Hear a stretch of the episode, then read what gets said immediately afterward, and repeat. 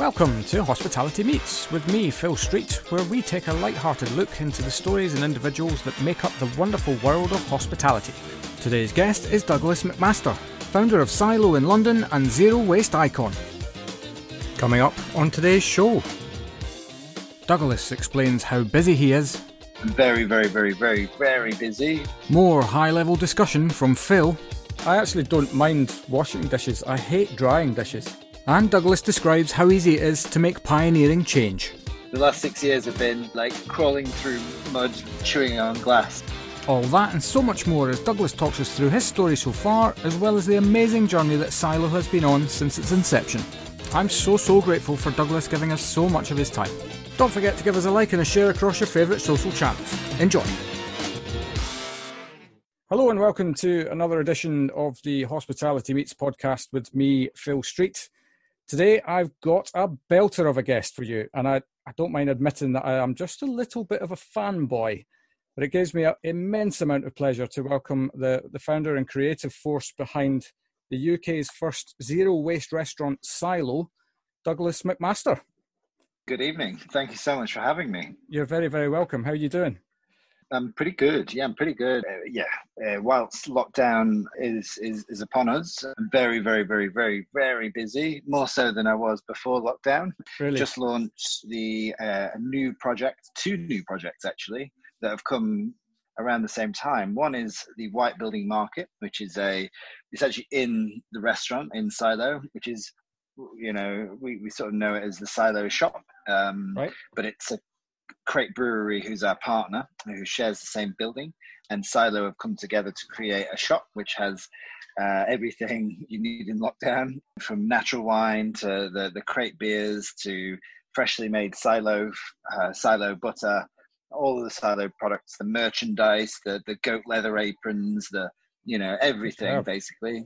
It's Yeah. like hundred products. So we launched that, which is great timing for lockdown. Open seven days a week, and then Yeah. also just launched last week the Zero Waste Cooking School, which is an online channel both on YouTube and Instagram, sort of around five minute long videos, different recipes, kind of targeted more for the domestic audience, so non hospitality. Uh, well, everyone can watch, but um, Yep. you know the videos are more like uh, accessible to, to to to those that don't, don't have a commercial kitchen. And yeah, just to slowly introduce the the realm of zero waste into the um, into the home place. Superb. So, I- well, I mean, Mm. one of the questions I was going to ask you at some point down this chat was around the the concepts that you've kind of come up with, and and you you you know, I mean, really, there was nobody else that was doing it. It was you were the first to kind of give these things a go. Sure. Yeah, Do you sure. think they're that they can be emulated in a, a domestic environment on a mass scale? Yeah, Yeah, absolutely. So the um, uh, last year I released a book called The Zero Waste Blueprint. Now the name Blueprint is uh, is quite important because zero waste is a system, and it's a system which is different to the current system. Not necessarily that radical. I call it a pre-industrial food system. Right. and that system is uh, a design of you know how as a restaurant we trade with suppliers how we cook and how we compost. It's actually quite simple how we achieve zero waste. It's hard but it is simple. Yeah. and that is a, a, a design.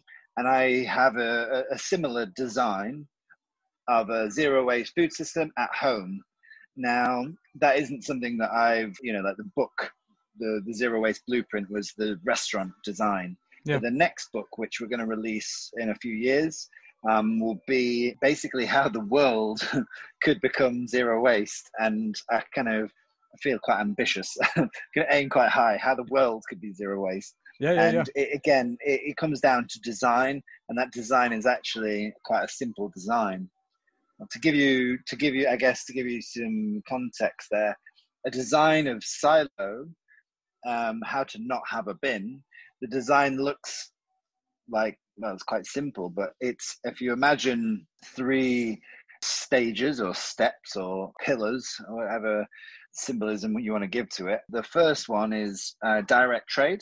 So when we trade directly with um, the origin of whatever it is we need, whether it's milk, whether it's produce, whether it's salt. When it's a direct trade, it means that you know that farmer, for instance, um, say it's a, a, dairy farmer, creates you know a product, a milk or cream, then it's put into because it's direct.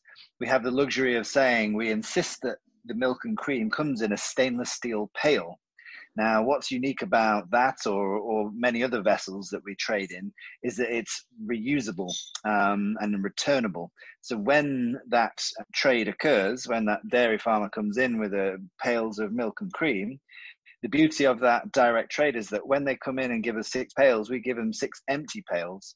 So it it's a circular system yeah. in which we can physically you know give them what they need and that can continue on forever and there is no single use you know plastic milk bottles you know it's we we, we save about 10,000 a year i think i worked out um, wow. and so direct trade is the first kind of pillar or the first step and, and that's the real sort of that is the key to everything you know when it's direct it can be it can be zero waste the yeah. second step is is kind of what you have to accept. And this can vary from place to place and supply chain to supply chain you know depending on your end product. But the second step is whole food preparation. So if you're dealing with the origin if you're dealing with nature you don't have the luxury of pre-processed food.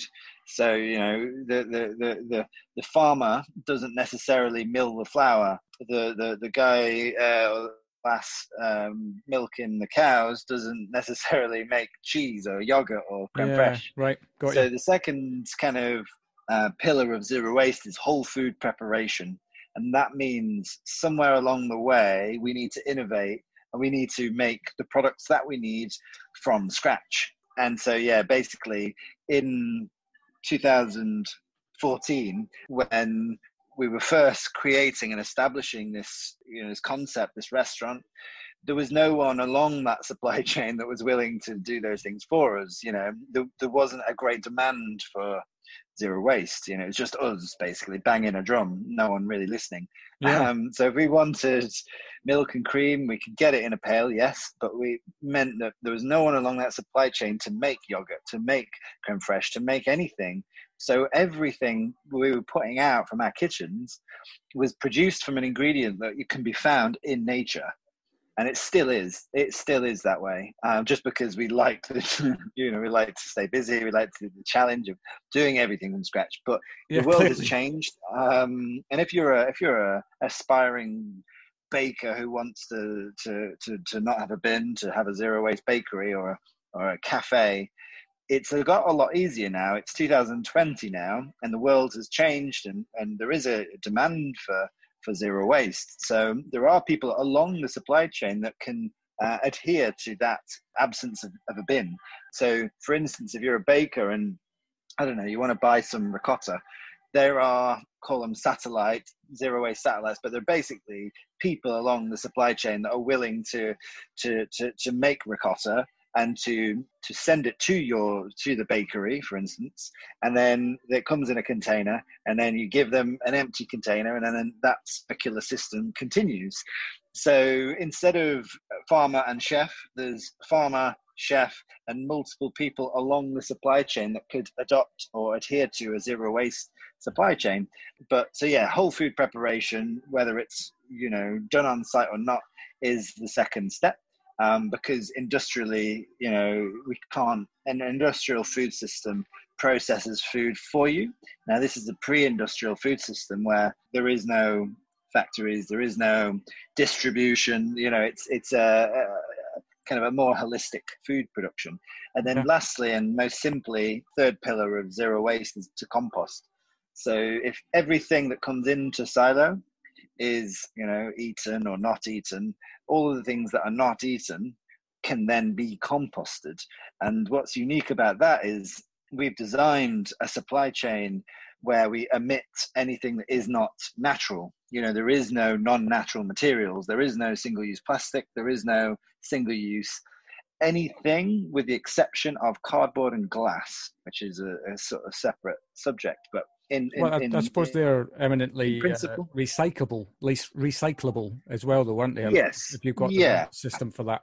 Yes, yeah, we definitely well, we have and continue to recycle glass and cardboard. Uh, we do. This, it's, a, it's a, a sort of separate subject, but we do have plans to not recycle to create a solution to the glass and the cardboard, which is not recycling. So recycling, the reason for that is that recycling, it, has got it's it's pretty pretty poor, especially in the UK. There's certain countries that are really good at recycling. The UK is really not good at recycling, and it's uh, you know when you get to silo where we are now, we're quite extreme and we're quite passionate about make you know just constantly improving the system you know it's like a, a machine that we're engineering to, to, to work at the greatest kind of level, the greatest um, performance. And we can see that certain parts of the machine work particularly well. You know, maybe the, the execution of food or the drinks or the supply chain with X, Y, and Z. But there are parts of the machine which are kind of outdated and need to be upgraded, such as recycling. So that area of zero waste is is muddy, and it's there's there's a lot of waste that occurs within the system of recycling. So we need so we we, we, we you know in Brighton, for instance, we didn't recycle cardboard or paper because it was all composted. Now right. in London, we don't have that uh, solution uh, in Brighton, we just had a local brewery who had a shredder, and they would shred all of our cardboard forwards, and then it would go into our compost. Now, when you don't have a shredder, compost it, it, it's inefficient. It, it biodegrades inefficiently, right. so you really do need to shred cardboard. It can all be composted. It's easier just to send it to recycling. Anyway, there's there's a lot of nuance to to all of this, and I don't want to bore you with that. But essentially, Uh, uh, essentially, composting is the sort of final part of the zero waste design. And it's a design to prevent waste from existing. One of the misconceptions that's very, very, very common around silo and zero waste is that it's like you're using waste, which is so far from the reality. In fact, it is the antithesis of that. We use more premium, fresh ingredients than other restaurants because our supply chain is so alive, it's so local, localized, and so direct that food grows on, on a day, and on that same day, it's on the plate or within 48 hours. Whereas when you don't have that supply chain and you're relying on wholesalers, you may be tapping into food that has been sat in a warehouse for three months, you mm. know, an, an aubergine that's been pre you know sprayed with chemicals and then put into a, a single use bag and it sits there for three months and then you're putting that on your menu. Now, I'm sure not a lot of chefs would argue with me when I say that food tastes better when it's fresher, you know, yeah. when it's living, it's living, breathing vegetable, um, it just tastes better. And so our supply chain, virtuous as it as it as it aspires to be, actually is uh, a more premium supply chain, the, the, the ingredients are just that much better because of the conditions that you know we've created or fortified you know um, yeah. for the reason of, of, of, zero waste so so you know a lot of people assume that you know we our standards or the quality of what we put out is lesser because of this you know this noble virtuous mission which is actually the the opposite is true it's it's just more delicious and more of a precious product because of that system that we have. So yeah, yeah. Sorry, I went off on a bit of a rant there. But, um, well, you're um, clearly you passionate point, about your you know? uh, passionate about your craft. That's for sure. Yeah. I suppose an, another element of the the the process of uh, domesticating this, and this is not a domestic podcast, so I don't really even know why I'm going into this. Sure, right. Is uh, is ed- food education is teaching mm. people how to actually cook properly and uh, yeah. you know uh, we're talking even basics here not being a culinary god you know mm. there's there's yeah. probably a big gap there as well that needs to be filled somehow and i suppose yeah. that's you're you're trying to fill that gap by by uh, introducing the the cookery school as well absolutely yeah no it, it was a, a, your podcast as a as a lockdown baby well the zero waste cooking school is also a lockdown baby. I was yeah. sat on my, my bum and watching all the chefs in the world making sourdough on Instagram at the beginning of lockdown 1.0, including myself, yeah. making some sourdough at home. And then thinking to myself, you know, there's something obviously to this. Whilst there's a lot of online cooking, don't actually think that the kind of caliber and the, the, the breadth of content is anywhere near what it could be. You know, like you go to excellent restaurants in, in all over the world, and that you know that that content doesn't exist online. It exists in restaurants, which is just you know the way the world has been. You know, you go to restaurants for excellent food, but like, what about online? Like, especially in this kind of post-COVID world, yeah people are at home um, a lot more and world has become more and more digitalized and so how do you yeah uh, create that content you know the same? Because yes you go to a restaurant because it's delicious and you eat that food but you also as a as a fanatic of food want to learn about how to make that food you know? Mm. and that that's the, the, kind of gap that i'm sort of referring to. That that doesn't that content doesn't really exist online. Like you know for instance google google how to make koji or google how to make katsuobushi uh, or, or you know loads of these kind of very on trend chef things that exist in restaurants you know here and there and everywhere in in, in the world but they're just not online. Like, how do you make it? You know, you get some really dodgy, poorly made video that's not really very informative at all. You know, it's it's yeah. it's it's low quality content that is just yet to be done. You know, uh, not liberated, but you know what I mean. Like yep. to to come online, there's so much room for like yeah, high quality content to exist. So so so yeah. Eh, the zero waste cooking school was born out of that like hmm, you know there's so much room for better content on on important kind of cooking principles and cooking in general and yeah that is education that yeah. you know the sort of the common denominator with that content is is is education you know it's it's there to to to educate you can't eat it you know you can't eat a video yeah um it's it's there yeah, for education not yet, anyway yeah no i i think it's such a massive part of it. You know, I I I take it for granted. I'm I, you know I'm in no way a professional chef, but I am a I I love to cook, and I I've yeah. spent the the 20 years of my adult life learning how to continually get better at that. And yeah. one of the things that I've learned, and this this has only come to me quite quite recently, is that actually this comes back to what you were talking about with regards to the the, the provenance of the food.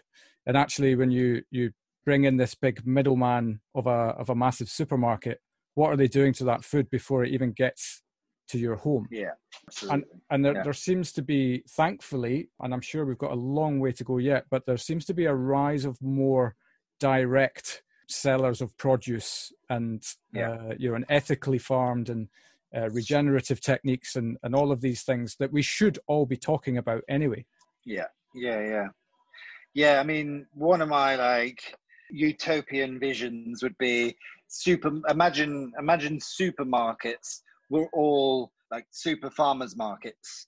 Yeah. Um i can so, imagine. so yeah we all know why a farmers market is the most ethical sustainable you know hedonistic point of of you know where to buy ingredients etc and yeah obviously it's uh blue sky thinking, but yeah, I, I, I would love, you know, there's there's so much to be said for the industry of agriculture on its on its sort of on its knees and in every way bringing a farmer into a, a supermarket is the solution to so many problems you know yeah. from from the industrialization of agriculture like everyone knows that everyone that's in sustainability everyone knows that industrial agriculture is destroying the the the soil the the the, the nutrition that comes through into food through soil is being demolished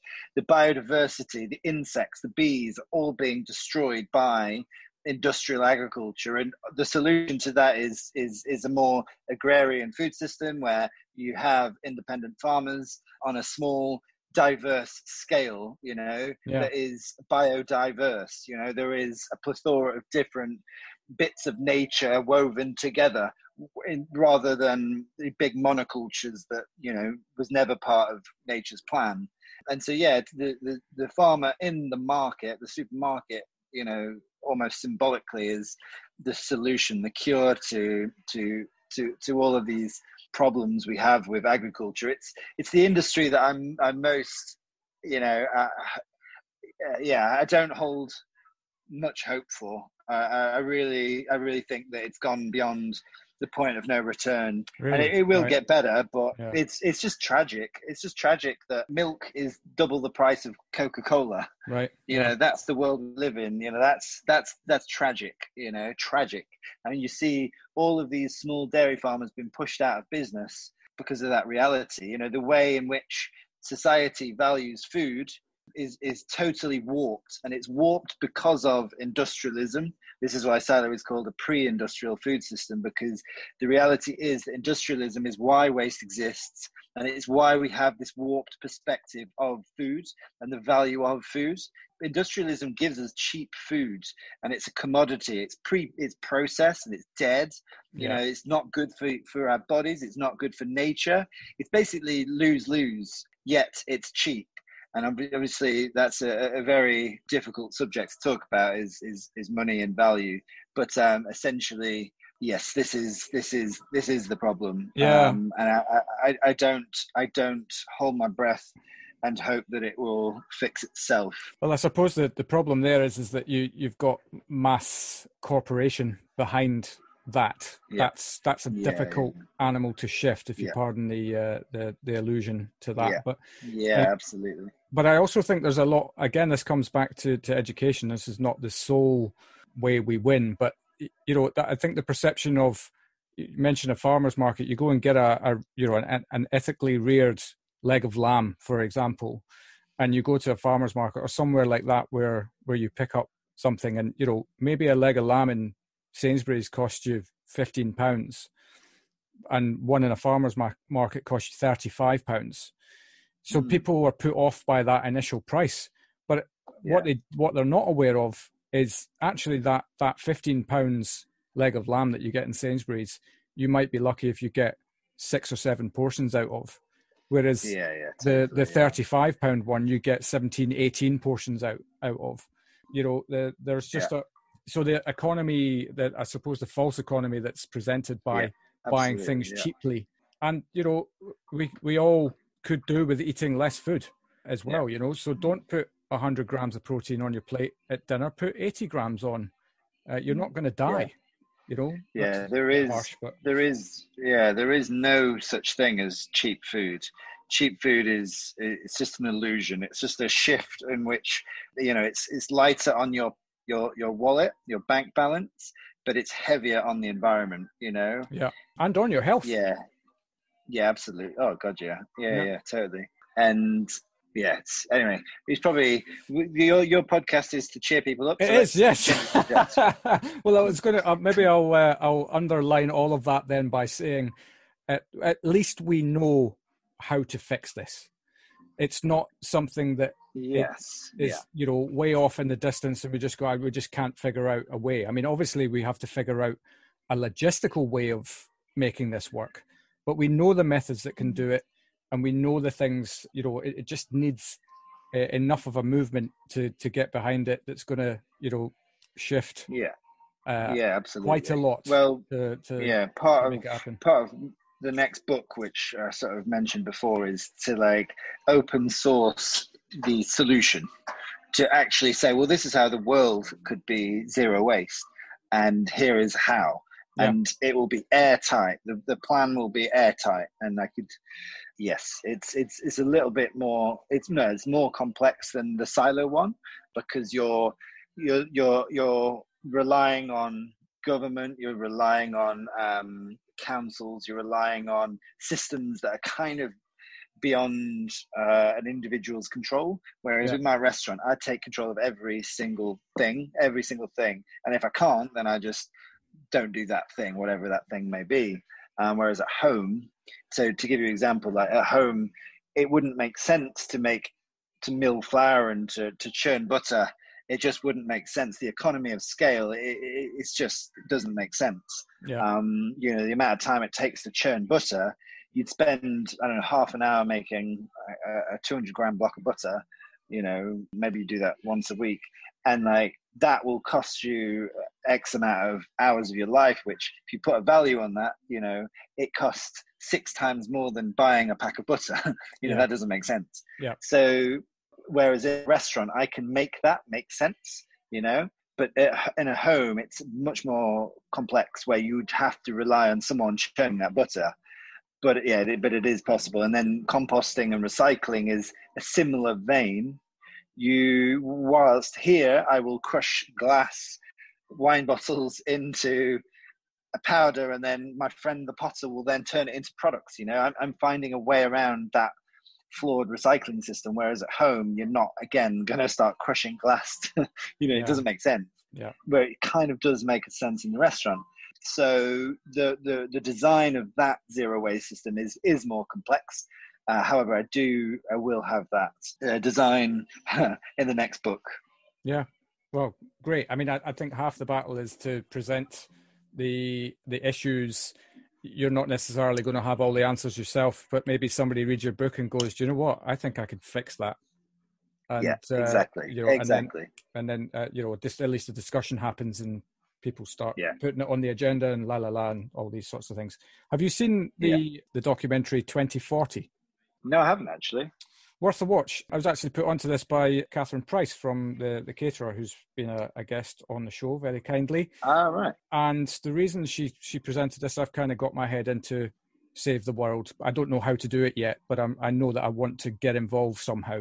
And I, I watched this documentary, and the great thing about it is, is that it, it presents the problems that we have, but it presents solutions that we also have right now for each of these kind of individual things that are a problem the agricultural system, the, the climate generally, electricity, all of these things. Uh, it's really uplifting and it's very quirkily done.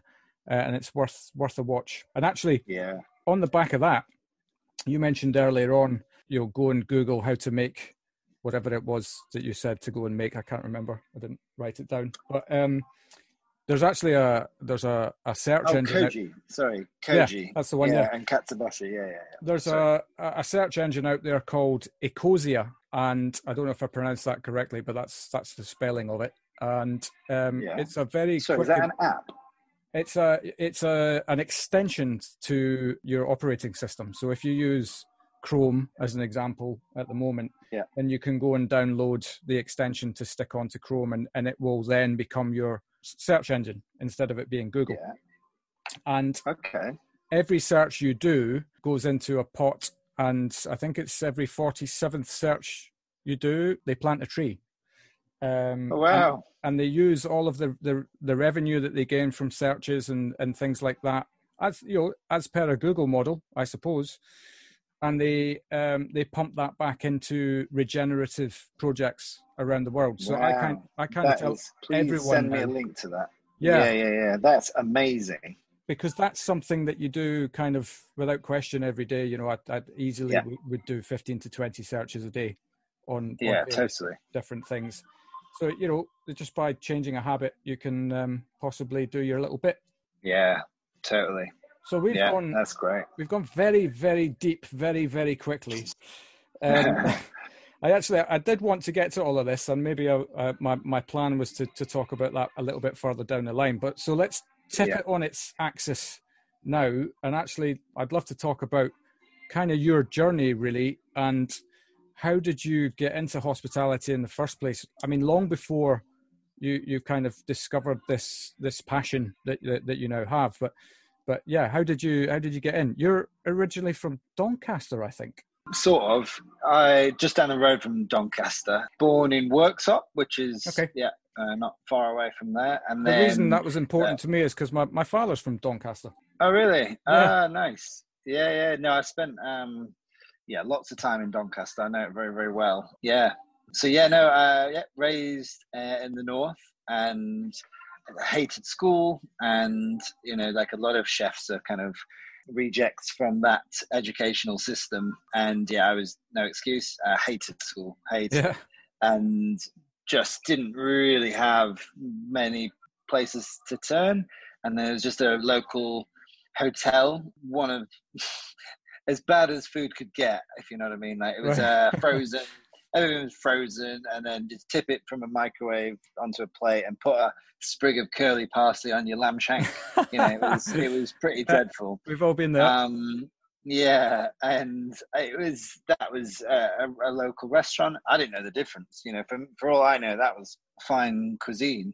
I wasn't raised in a sort of foodie foodie family, so you know, food was kind of fuel, and there wasn't a lot of art or you know, wasn't a desirable thing to do or to think about. So yeah, it was more just like I need a job. Uh, so I Yeah. was a KP and kind of yeah got into the kitchen because it was better than washing dishes. So started that. Although I still love washing dishes. It's one of my favorite sections in the restaurant. really? Um, That's no, it's so meditative. You just kind of zone out and you get into a flow state. You know, washing the dishes, and it's just peaceful and there's like so much less stress.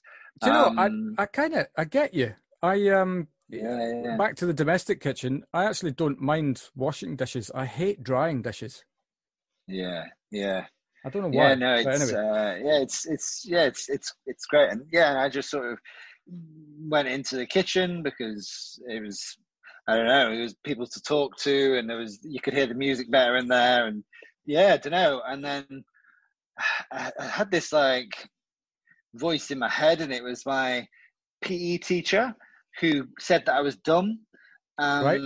And I still remember it even now. Like, Thanks for that, obviously, yeah. scarred me. Yeah, yeah. It's like, all right, I'm dumb. And I just, I don't know, I just had to like prove him wrong. Not that being a good chef necessarily makes means you're not dumb, but um, you know, you could just be like, you know, dogged and and and just skillful.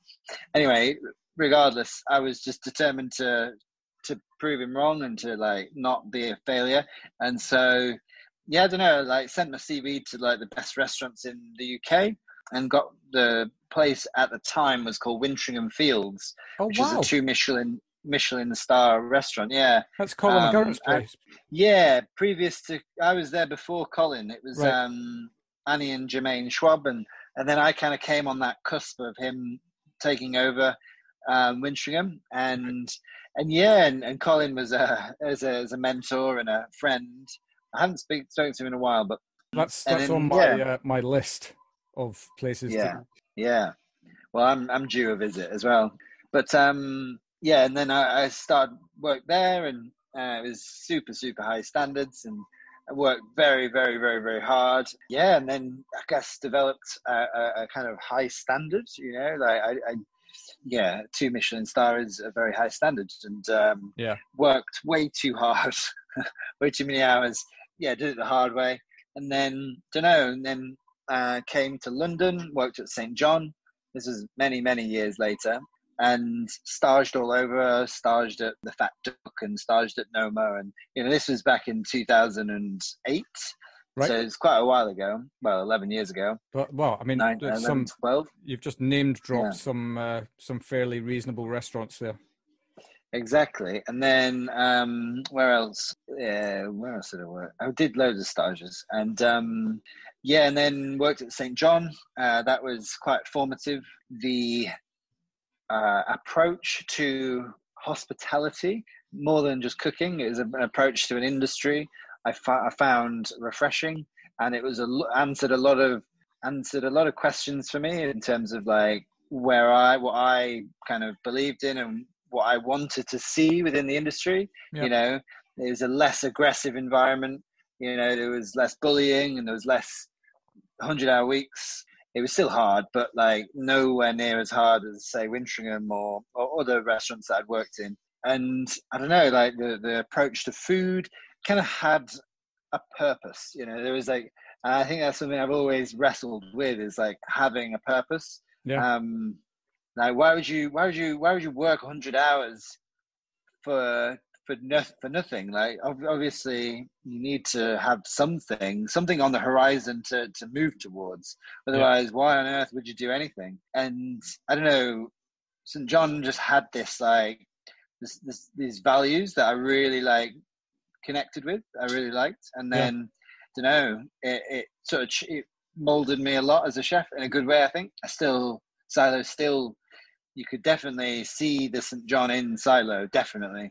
Right. But that's probably and, um, a natural part of the process, right? Is is you you take the little bits of thing, excuse me, the little bits of things that you learn and like, and they become yeah. part of you. Yeah, absolutely, absolutely. You're a product of your environment. You're a product of your education. You're a product of all the good and bad people and occasions in your life. And yeah, yeah I think I think that's that's definitely true and yeah, did did did St John, and then went. I kind of had this kind of like thing about doing stages. I was like, I think stages are really really good because with no kind of further commitment, you can glimpse a whole different world. You know, kitchens are like worlds, and you go into that world and you you meet people with different beliefs and different attitudes and different pros and cons and strengths and weaknesses and yeah. you know different. It's just it's like a world. It's like going on a rocket ship into different planets and like witnessing how that world exists. And and it gives you the more you witness the more comparison and contrast. And uh, I, I, kind of felt wiser every time I'd, I'd spent a, an amount of time. Every time I left the kitchen for the final time, you know, I was like walking away from my kitchen. I felt wiser. Yeah. I felt like this is giving me a kind of much greater perspective of the industry, and therefore I can design or, or decide on the future that I want for me and my restaurant based on the perspective that I've just gained. You know, whether it's like I hated that kitchen because of X, I now no longer know that I will never do that X in my kitchen or in my career. You know, and, and, and likewise with inspirations and techniques and you know everything from plates you're going to buy to yeah just staff and like methods of you know management and everything and the more the more kitchens you can witness even if it's for a day the more you know you, you, you can sort of see this bigger picture. It, it's just data. It's just data you know every single experience every kitchen is adding data. And the more data you have the better your design the better you can design a restaurant the better you can design your career or you know your values or whatever. And I suppose so I went on this principle as um as travel right? I mean the more places you go yeah. see the more diverse your opinion the more I think the more grounded you become, and you get to see the good, the bad, and the ugly of the world, yeah, not just totally. the, the, that that exists on your doorstep. Yeah, totally. Yeah, uh, yeah. yeah so then when off. no, no, no, no, totally no, and then I was just staging all around the world, and then yeah, I felt quite like enlightened by that process, and then met an artist in uh, Sydney who was called Joost Bakker. Now it's spelt J O O S T, like juiced, yep. uh, but pronounced like toast with a Y. Right. Toast. He's Dutch born, but like Aussie, proper Aussie guy, but like he's seven foot tall and very Dutch looking. They, um, they do make them um, big, don't they? From from they Holland. do, yeah. I, am sorry to stereotype Dutch people. Uh, if there's any short ones out there, I do apologise. yeah, no, um, and he's a bit of a genius. I say a bit like a total genius. So he is quite a unique human because he has the mind of a, a six year old boy, but the intelligence of a, a, a six year old, you know, very intelligent man. Right. Um, and what's unique about his mind is that he has this like childishness, this naivety where you think that like anything's possible.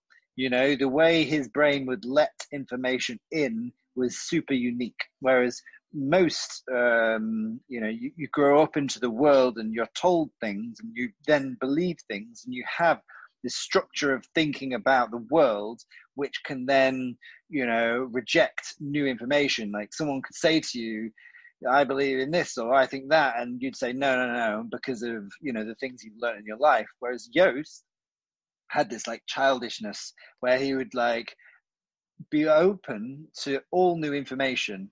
Now that's a unique thing within creatives, or it's a the kind of the the what's the word? It's the key ingredient in creativity. Is like allowing new information in because if you reject all new information then you'll have no, nothing to say. You'll have nothing to express. You'll have no new ideas because yeah. with no information then you know you're not going to create anything. And Joost was just an extreme. That he was just so naive and so childish that he had all of these like genius ideas. And a lot of them were were, were, were you know uh, i wouldn't say wrong but like the world wasn't ready think, for them yet yeah, yeah, that's probably the perfect way to, to say it. Yeah, the world wasn't ready.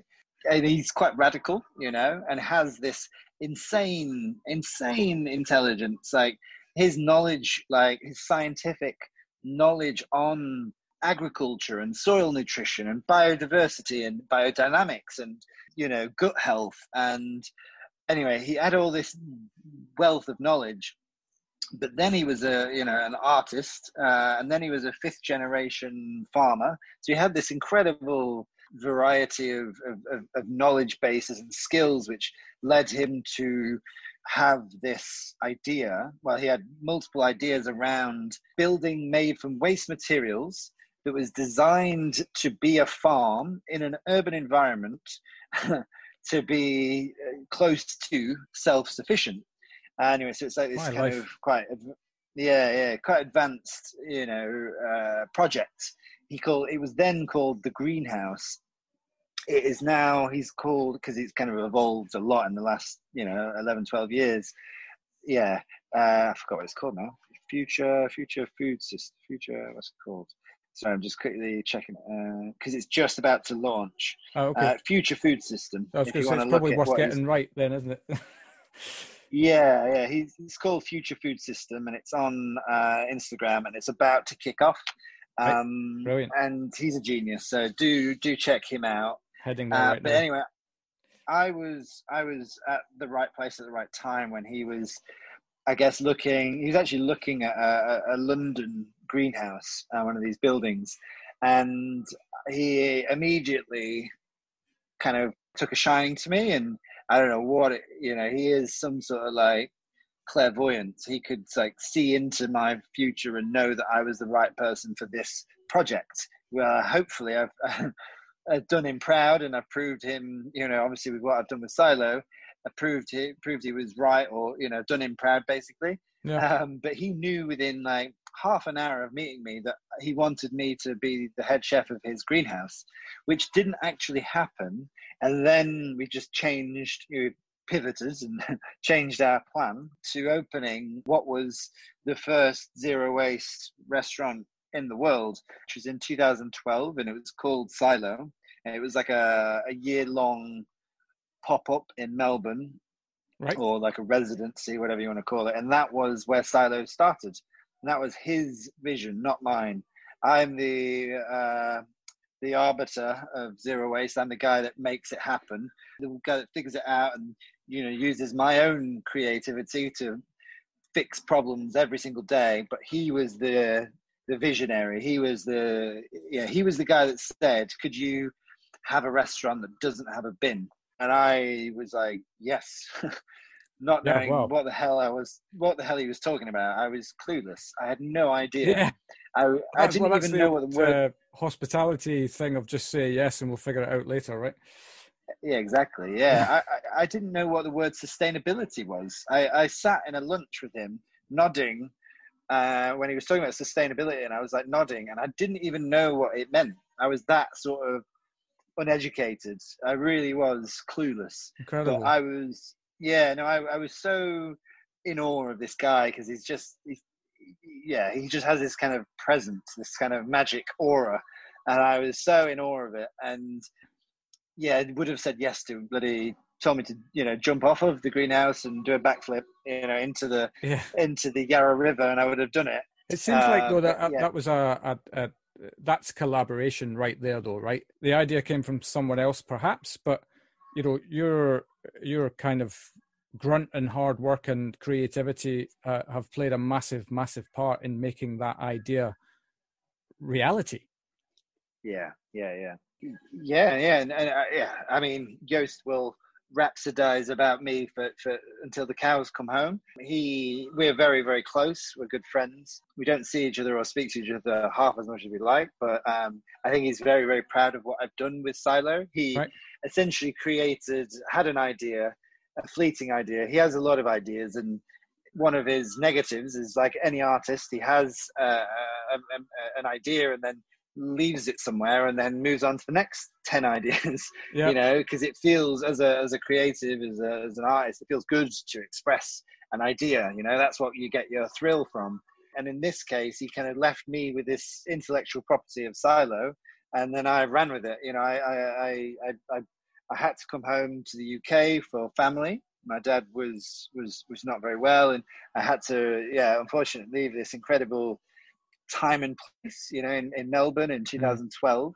It started in Sydney as a pop up, and then the greenhouse, and then the greenhouse went to Melbourne, and then we decided to stay in Melbourne and do this silo. And then, but anyway, then after a year of, of, of silo in Melbourne, I said to Joost, I need to go home to be with my dad he said, "Of course, go. You know, can I do anything?" He drove me to the airport, and he said, "You know, Silo is Silo is you. You know, uh, yeah, I want you to take it." So yeah, I, I, I sort of adopted uh, that idea that that yeah, Silo is a business. So yeah, and then and then spent a bit of time. I was only 26. I was in went back to the north to to sort of be with my dad and had a year up north, kind of reflecting and contemplating how to continue on this same path. And then, yeah, just was visiting East London, realizing that I could not afford a, a set of keys, you know. Um, right. Yeah. And then, and then started looking, started thinking outside the box, and was like, went down to Brighton, and then it was definitely um, fate found uh, a warehouse that was un, un um, uninhabited and empty, and uh, yeah, just didn't have. It wasn't even on the market. It was. I just knocked on the door and said, "What's going on in this space?" And I happened to meet the guy the, who had the lease on it, and he was just like, "Well, you know, sort of nonchalant. I was going to set up a little cafe in here, but I've just not had the time." So I said, "Well, you know, I, I have this idea of a restaurant. Would you be interested in me running a restaurant here?" And he was very sort of um, you know non-averse to risk-taking kind of businessman. He, you know, he really took a huge gamble saying yes to this 26 year old with this yeah. kind of prophetic chatter about zero waste and pre-industrial food systems and you know he was just like nodding politely and thinking to himself well it beats me setting up a cafe so yeah fair enough go go for it and then he became a business partner, David. Yeah, and took such a wild leap of faith with me, such a wild leap of faith because, you know, whilst I was a good chef, I'd never opened a restaurant before. I'd never even really been a head chef before, not really. Right. Um, certainly not of a large team. And then to let me run a restaurant under his in his building with his money, essentially, well, it was a pretty paltry investment. You know, we, we literally opened a restaurant with uh, thirty-three thousand pounds, which, as I'm sure you know, is nothing. It's yeah. like you know, the the, the bathroom at Silo cost that. yeah. um, and uh, and yeah, so with this very paltry investment, I managed to beg, steal, and borrow enough to kind of get us over the line though it was as ghetto as a restaurant could have possibly been. And yeah, we opened well, trendy. I, you mean trendy? Uh, yeah, trendy. I'll take that. Yeah. um, but um, it was, it, yeah, it was, and then Silo Brighton happened in 2014, and so that's sort of, yeah, yeah, the beginning of where I made it my own. Yeah, and it's been a, a, bit of a slog ever since. That was the last six years have been, yeah, like crawling through mud, yeah, chewing on glass. It's not been easy. Yeah. it's well, a lot easier now. Like there's less mud and less glass in my teeth. Well, we, uh, we, we, spoke yeah. before uh, before we press record about the the line on your banner on on Twitter that progress is messy. I, I think yeah, you're yeah, you know you you only need to uh, Ecosia, not Google, Ecosia, you're uh, on YouTube, and I, I noted that you've you've done a a, a TEDx talk yeah. as well. How did that come about? Um, do you know what? Of all the things that I've done in my career, that was one of the best and worst things I've done. The TED Talk. Um, so I wrote. I spent six months writing that script. This came way before the book. Now, I, I had set this business up, Silo up, and Joost had conceptualized it in a very, very primitive way. You know, it was like, you know, those three steps that we talked about earlier, those three pillars, that was his IP and that was his idea. And but then beyond that, there's a lot of interrogation of this concept. There is trying to make sense of everything, and it's um, a completely, a radically different system, a radically different business, and there was so much to figure out and so much kind of meaning and value and heartache and and and and um, valor and all these like extreme everything in the spectrum of of of running a restaurant was was was just to a, such a different channel you know yeah. and to try and talk about that in a ted talk uh, i spent six months kind of writing you know a ted talk that could have gone on for three hours but then stripping it back to uh, you know 80 minutes or whatever and that was an amazing process because there were so many like imagine just like a brainstorm with like 20,000 ideas wrote down. And it's like right how do i distill that? How do i make a nice little talk out of all this information all these thoughts and feelings and da da da da da? And so yeah, for six months, I would just constantly rewrite and rewrite and rewrite this, this script. And it was so, so, so beneficial because I've spent the rest of my life ever since then has been doing talks and doing podcasts and, yeah, you know, bloody podcasts. basically, uh, but, but, and also the book, the book was the big one um, yeah. in terms of like crystallizing and galvanizing the the IP of, of Silo, and it's so important to say it clearly, say it simply, and it wasn't simple in my head before that TED talk. It was a, a, a if you'd have done a podcast with me then, I would have just been like so like confusing because uh, I'd sort of know what I was talking about, but I would go the very very long way around explaining something and it would just seem very very confusing and no one would understand what the hell there was and why it was important because i wouldn't be able to say it. But that ted talk was just this really really really concise process of less you know? Yeah. Um and ever since that's been highly beneficial however i don't think the ted talk is very good i actually uh, yeah, there was a lot of technical problems. I actually had to, I said the talk in front of 600 people, and then they told me there was no sound. There was a problem with my microphone.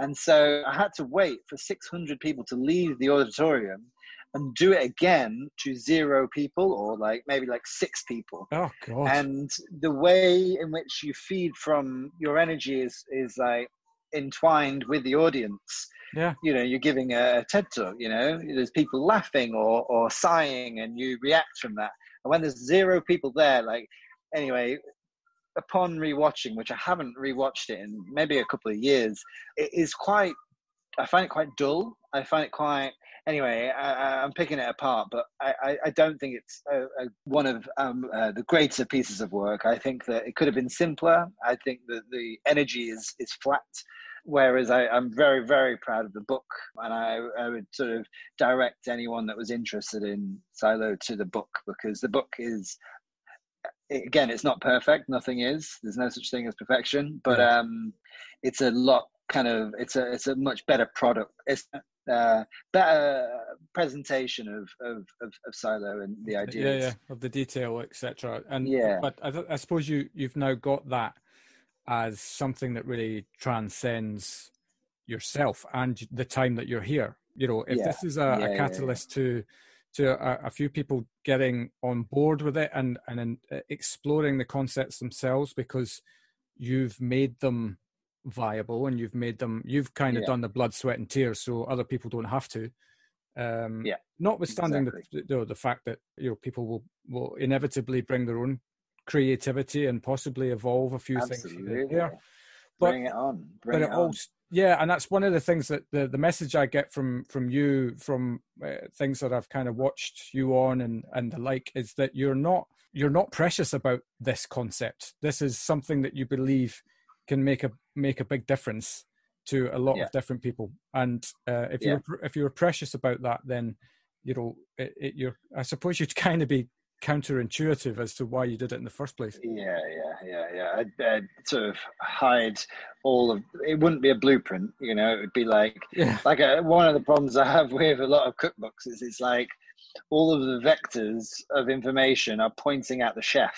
So it's like you know, big picture, big glossy kind of front covers of it of a chef. And to me, I insist that there is no image of me, not even tiny little thumbnail image of me in the book, because it's not about me. It's about this idea. It's, you know, Silo is much, much, much bigger than, than me, and that's what's important.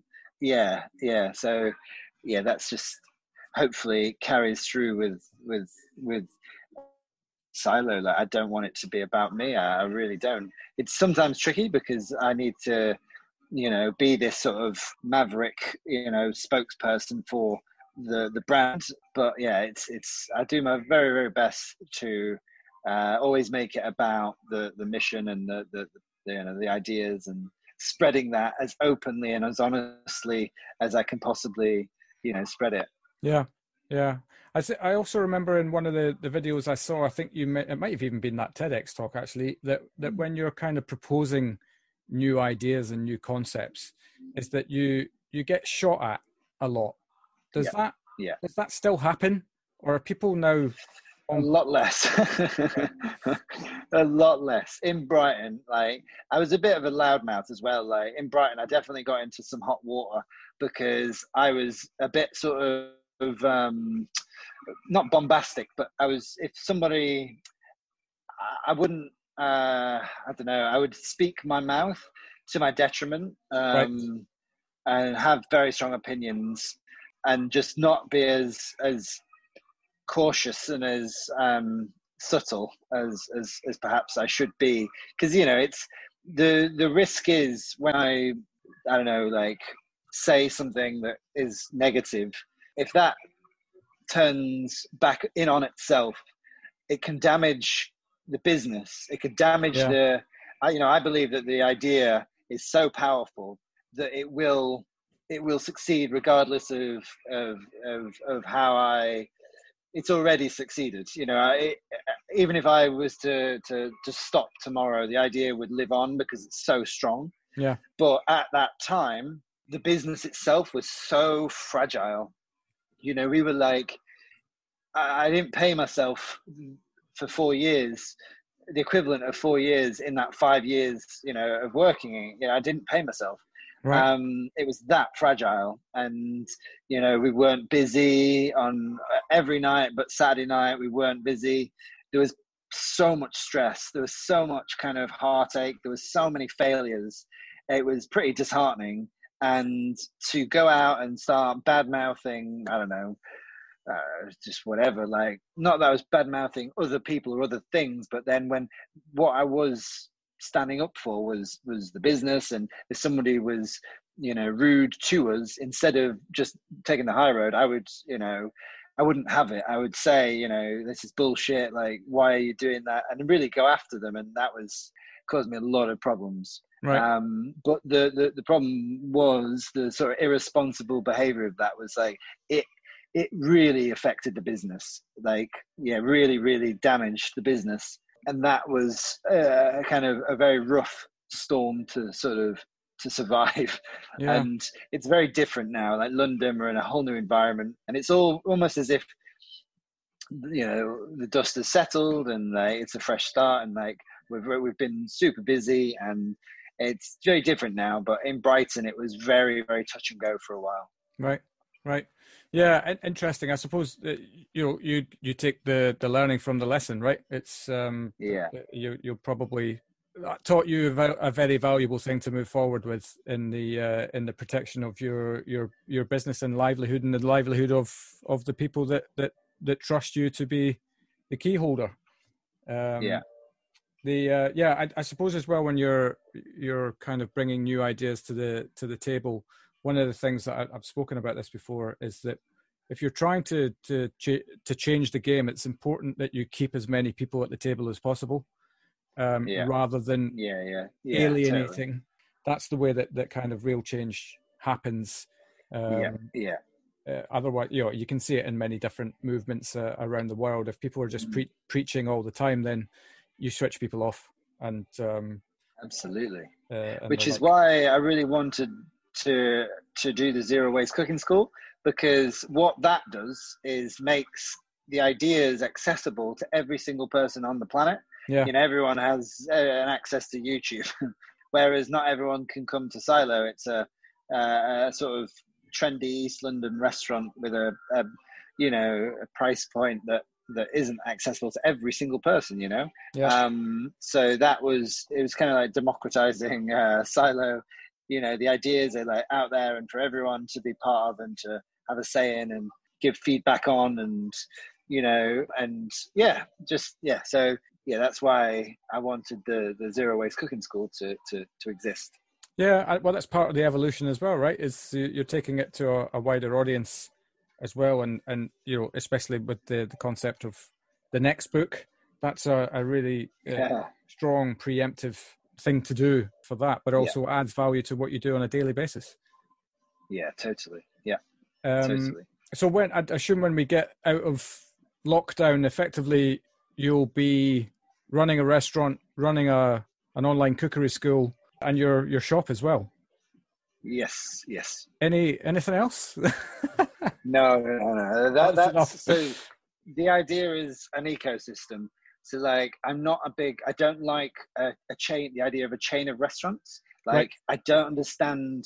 Other than money, which I think is the main motivation, why would you open multiple restaurants? Yeah. Like, for me, it's money. And as in, sorry, the reason you someone would open multiple of like a chain it's for the reason of money and that's fair enough you know everyone has different motivations and agendas.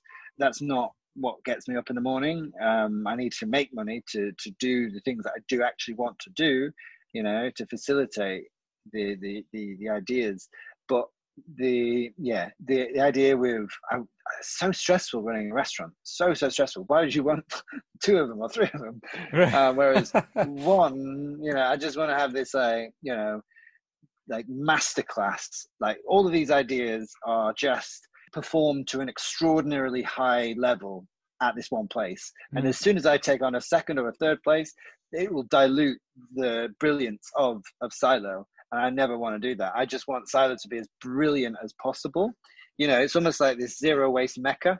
You know, and um, people come from people do come from all over the world to to to work here to eat here you know and, and yeah. that's what i want. That's what i want to continue and i want to just be better and better and better to set this kind of hopefully shining example of like how being ethical sustainable zero waste, um, mindful of, of, of agriculture, how all of those things can be absolutely brilliant. And I, and I mean the product can be brilliant. There is no like compromise. In fact it can be world class and all of those things at the same time you know and that's why I wouldn't want multiple restaurants and and instead when when new projects you know are warranted, uh, such as the shop and the zero waste cooking school, they're complementary to one another.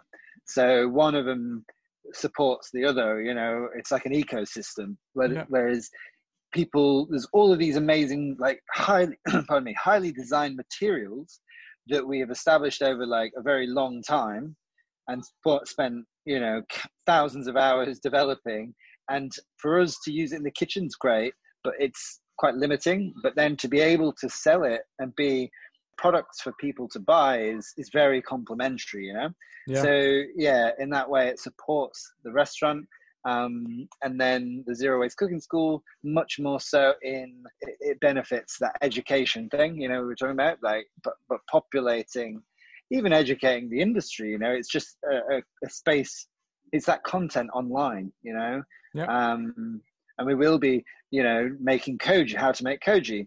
Um, Hey. We will be like how to make butter, how to make bread, uh, sourdough, how to mill flour, how to ferment, make a garum, and how to make, you know, all of these extraordinary products that we make. We'll we'll we'll take it online so people can, you know, learn and hopefully adopt these ideas in their own restaurants and their own homes, and Yep. yeah, Yeah. So it's all complementary. No, that's that's brilliant. I'm conscious of time, but there's a couple of things I just wanted to to to chat briefly about. I I became a little bit obsessed with your your lemon carrots. Oh yeah, yeah, yeah, yeah. Uh, just talk us Yeah, through that that, uh, for anyone was- who doesn't know what I'm talking about. So back in the Brighton days, I was, uh, as maybe I've suggested already, was a lot more risky, a lot more cavalier, a lot more impetuous. I would take chances and gamble, and you know, it was good in some ways and bad in other ways. It was bad for business. It was bad for consistency. It was bad for there was a lot of st- stress and bad days, but there was the odd uh, odd diamond in the rough, you know. Yeah, yeah. Um, and uh, yeah, I don't know. When Dan Barber asked me to do a a dish for the wasted pop up on the roof of Selfridges, I think that was 2016. I'm not even sure now. Right. Um, yeah, I think it was 2016. well, that's that's a um, name to ask you to do a dish. Yes, yeah, yeah. He's he's a bit of a, a bit of a, a god in, in in sort of sustainable Yeah, uh, hospitality. You That- know, that well, episode on sure Netflix- Sustainable. Yeah, the, the absolutely put him front and center on the map for me. And I mean, I, Yeah, I, yeah. I don't need an excuse to go and eat well anywhere. I, Yeah, I, yeah, I his certainly. restaurant sits in my top five to visit in the world. yeah, yeah, definitely. So you know, when he asked you to do a dish comprised of waste, which was his project called Wasted, I took I uh, it upon myself to kind of take it to the next level. I had this like burning desire to like really excel because obviously it's my territory, you know, uh, this Yeah, whole thing around waste. So yeah, basically, again, it's quite an abstract, really, really uh, avant-garde idea, but I and it happened quite, you know, how most creative ideas happen. And again, going back to what I said at the beginning of this talk about creativity, it's and Joost was like allowing new information in, you know, and like connecting dots because you're giving them a chance. These these ideas a chance. And so I was stood. I remember it was two two twenty in the morning, and it was just a hellish day, and everything had gone wrong. And I was just like, I last one there, and I was feeding the compost machine. We had a, an aerobic digester, which would turn up to sixty kilos of organic matter or organic waste into compost in one day in 24 hours. It was a hell of a bit of kit. We were sponsored it, so it was, you know, really thankful we didn't have to pay for it. Um, Anyway, it was an amazing bit of kit, and I was stood there at 2:20 in the morning with carrots under my. I had a, like a crate of carrots, like one of these small mushroom crates, but with carrots in it. And I remember thinking to myself, "Hmm, this compost." You know, the carrots were just to to one side of me, and I was smelling the compost. You know, we called the compost machine Bertha. Uh, we named her, and um, Bertha's compost that night was smelling like Christmas pudding, but really, really like zesty. And I was like, why does it smell like that? Because it looks the same. It just turns into this brown kind of compost. You know, it doesn't Yeah. look like anything, um, anything specific. Anyway, and then I just had this like idea of of taking compost and baking carrots in the compost because I was thinking in my head, and this is again like allowing new information in, is like, well, salt baking a, a root vegetable like a carrot is a good thing. Check. Carrots and like coffee makes sense, you know, because it, it- I say Chris, it smelled like Christmas pudding, but like there was a lot of coffee that would always go into Bertha, Right. you know, the coffee ground. Um, so smelling definitely a level of, of coffee and I was like, mm, coffee and carrots, that's a combination that works. And then it was like this citrusy thing. I was like, well, carrots and citrusy thing, that works. And then this whole Christmas pudding vibe, I was like, well, you know, I can't see why not, you know, that works. And then I was like, well, okay, all these things make sense, you know. But then if you, without all of that as context, cooking a carrot in compost does seem quite absurd, you know. um, but nonetheless, I went downstairs, weighed the compost, put one percent salt into it, or was it two percent? I can't remember. Uh, yeah, so made like a, a, sort of salt dough out of compost, and it was like a dough. You know, you could like mold it like putty, and so I wrapped yeah. the carrots in this salty, fragrant compost around these carrots. I think I think that was the next day. I can't really remember. And then uh, anyway, baked the carrots in compost. Everyone was like, "What are you doing? Like, you really like, lost the plot." Like anyway, I did it, and I kid you not, these carrots were one of the most extraordinary things I've ever tasted, and definitely in the top two carrots I've ever tasted in my life. Like I've tasted some pretty good carrots. Yeah. But this was it was it was a real surreal moment. Uh, these carrots like tasted not of carrot. They had the fudgy sweet sort of texture of a carrot, but it tasted like a a lemon smells or the flavor of lemon without the acidity and it also had this kind of yeah this background flavor of kind of christmas pudding this kind of rich you know dried fruit sort of citrusy sort of vibe going on yeah and it was just it, it, it was so clear the flavor of like lemon but without the citrus it was so much of a, a head spinner you know so kind of confused by it and I was like, this is extraordinary. And then I was like, why is it so citrusy? That was the kind of the million dollar question. Why is it so citrusy? Mm. Anyway, racking my head for, for, I was making everyone taste these carrots, saying, have you have you ever tasted anything like it? And everyone was like flabbergasted and dumbfounded, and you know, and I was just like, why the hell is it tasting of lemon? Anyway, it turns out that the brewers, who we we had like a little micro brewery um, that we worked with, had had, had composted like 60 kilos of, of scattered lemon waste, scattered being like they extracted everything, the zest and the juice. It was just the pith. Anyway, they put they put 60 kilos of it in the compost machine, which is a significant capacity. And so I was like, this is brilliant. Like the the the the the the makeup of the compost is imparted, like the DNA of it is imprinted into my carrot. yeah what are the what so then again new information like allowing it in what possibilities could we then you know create? What could we if we treat the compost like a recipe like a like a stock you know you're you're you're, you're creating a recipe of compost and we could design that for cooking in you know and yeah. how then could what other doorways would then open? Anyway so it's like it's very kind of uh, abstract creative culinary adventure into composting food and you know cooking food in compost. And anyway, when da- that was around the time Dan Barber asked me to do this thing, and I was like, cool, we're gonna like recreate the lemony compost almost like symbolically. Yeah. the the week before the wasted pop up, I composted uh, hundred kilos of scattered was quite a, a, um, a, logistical process to organize, you know, insisting that the brewers brew lemonade or whatever it is they do with lemon, kombucha, etc. Whatever it is they're using lemon for, to do it on this specific date, which they were very, very accommodating and, and did make a huge amount of lemon products that were, by the way, intercepted from a supermarket, i.e., going to landfill because right, yeah. they were the wrong shape or size. So it was truly waste, made from waste and then we composted that waste of the waste you know because they made the lemon juice and whatever into products. So then use this kind of pith basically. Put it every day we kind of drip fed 10 kilos into the machine um, the the sort of 10 days before.